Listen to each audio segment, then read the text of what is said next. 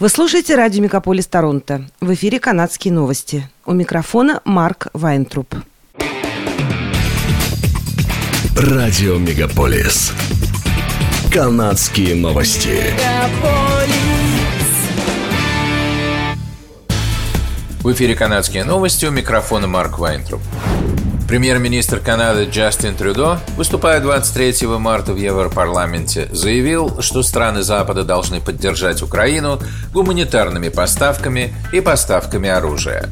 Ранее страны ЕС, США, Великобритания, Канада, Япония, а также ряд других стран ввели против России пакеты разнообразных санкций, которые включают в себя ограничительные меры в отношении финансовой системы России, персональные санкции, включая высших официальных лиц государства, санкции против предприятий военно-промышленного комплекса, а также ряд ограничений секторального уровня.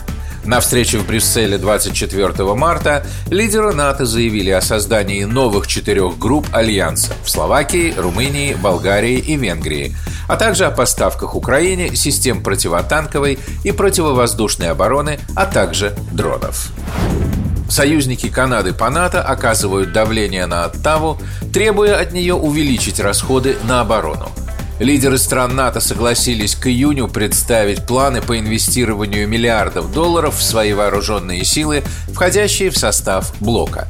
От Канады в качестве взноса требуется 2% ее ВВП. Премьер-министр Джастин Трюдо ранее уклонялся от прямых ответов на вопросы о том, достигнет ли Канада этой 2% цели. В настоящее время страна тратит на оборону около 1,39% своего ВВП, что составляет около 30 миллиардов долларов. Любые новые расходы либерального правительства должны будут стать предметом обсуждения с новыми демократами, с которыми Трюдо заключил недавно политический пакт. Либералы остаются у власти до 2025 года в обмен на поддержку проектов оппозиционной партии. Канадские производители нефти и газа могут увеличить добычу на 300 тысяч баррелей в день к концу года, чтобы помочь вытеснить российское топливо, заявил в четверг министр природных ресурсов Джонатан Уилкинсон. Уилкинсон, выступая по окончании заседания Международного энергетического агентства в Париже, сказал, что 2/3 этого объема приходится на нефть, а остальное – на природный газ. Европейские друзья и союзники Канады переживают кризис энергетической безопасности. Кризис, который может повлиять на промышленность, мобильность и даже отопление домов, сказал Уилкинсон. Этот кризис должен быть преодолен. Канада и США могут сделать это без особого труда, поскольку они и так импортируют очень мало. Европа же зависит от России примерно на четверть от поставок нефти и на 40% от поставок газа. То, что может предложить Канада, заменит менее 5% импорта газа из России в Европу и менее 10% импорта российской нефти, передает издание «Деловой Монреаль». Канадский центр по борьбе с мошенничеством заявляет, что ему известно о множестве жульнических действий по сбору средств как в социальных сетях, так и по электронной почте, ложно заявляющих о поддержке беженцев. Канадский центр сообщил телеканалу CTV News, что в период с 1 января по 22 марта 2022 года получил 17 заявлений о мошенничестве, связанном с якобы оказанием помощи Украине. Одной из основных форм мошенничества, о которой сообщает центр, является жульничество с пожертвованиями через социальные сети.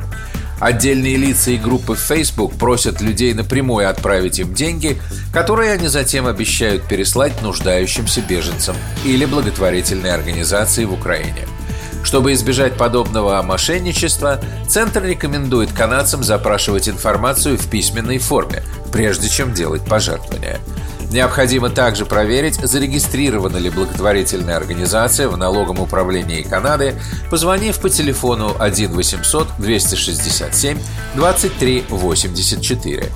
Другим видом мошенничества, появившимся в связи с кризисом в Украине, являются поддельные веб-сайты и фальшивая онлайн-реклама, предлагающая дешевые миграционные услуги или гарантии высокооплачиваемой работы беженцам, прибывающим в Канаду, пишет портал Russian Week. Патрику Кингу, ставшему центральной фигурой в протесте колонны дальнобойщиков в Оттаве, предъявлены дополнительные обвинения. Первоначально в феврале Кингу были предъявлены 4 уголовных обвинения, связанных с протестами. нанесение ущерба, подстрекательство к нанесению ущерба, подстрекательство к неподчинению постановлению суда и подстрекательство к созданию препятствий полиции. На судебном заседании в четверг Кинг узнал, что теперь ему предъявлено в общей сложности 10 обвинений. Представители властей утверждают, что он не имеет права на новое слушание об освобождении под залог. Премьер Онтарио Даг Форд заявил, что уверен в том, что система общественного здравоохранения сможет противостоять всплеску заболеваемости COVID-19. Эпидемиолог Исаак Богач заявил, что Онтарио находится на пороге весенней волны пандемии. Мониторинг сточных вод показывает более высокий уровень распространения коронавируса в сообществах. Форд заявил, что правительство не планирует повторно вводить ограничения. А к концу апреля правительство планирует отменить все оставшиеся ограничения, включая ношение масок в общественных местах, где риск заражения оценивается как высокий. Онтарио стала одной из последних провинций в Канаде, где сделали ношение масок необязательным. Доктор Богач заявил, что пандемия еще не закончилась, но отметил, что подавляющее большинство жителей Онтарио вакцинированы или переболели COVID-19. Джон Тори заявил, что будет баллотироваться на третий срок на пост мэра Торонто на предстоящих муниципальных выборах, которые состоятся 24 октября. Тори объявил, что принял решение баллотироваться на очередной срок после разговора со своей семьей и получения их благословения и поддержки. Он сказал, что зарегистрирует свою кандидатуру в мае, когда регистрация кандидатов будет официально открыта.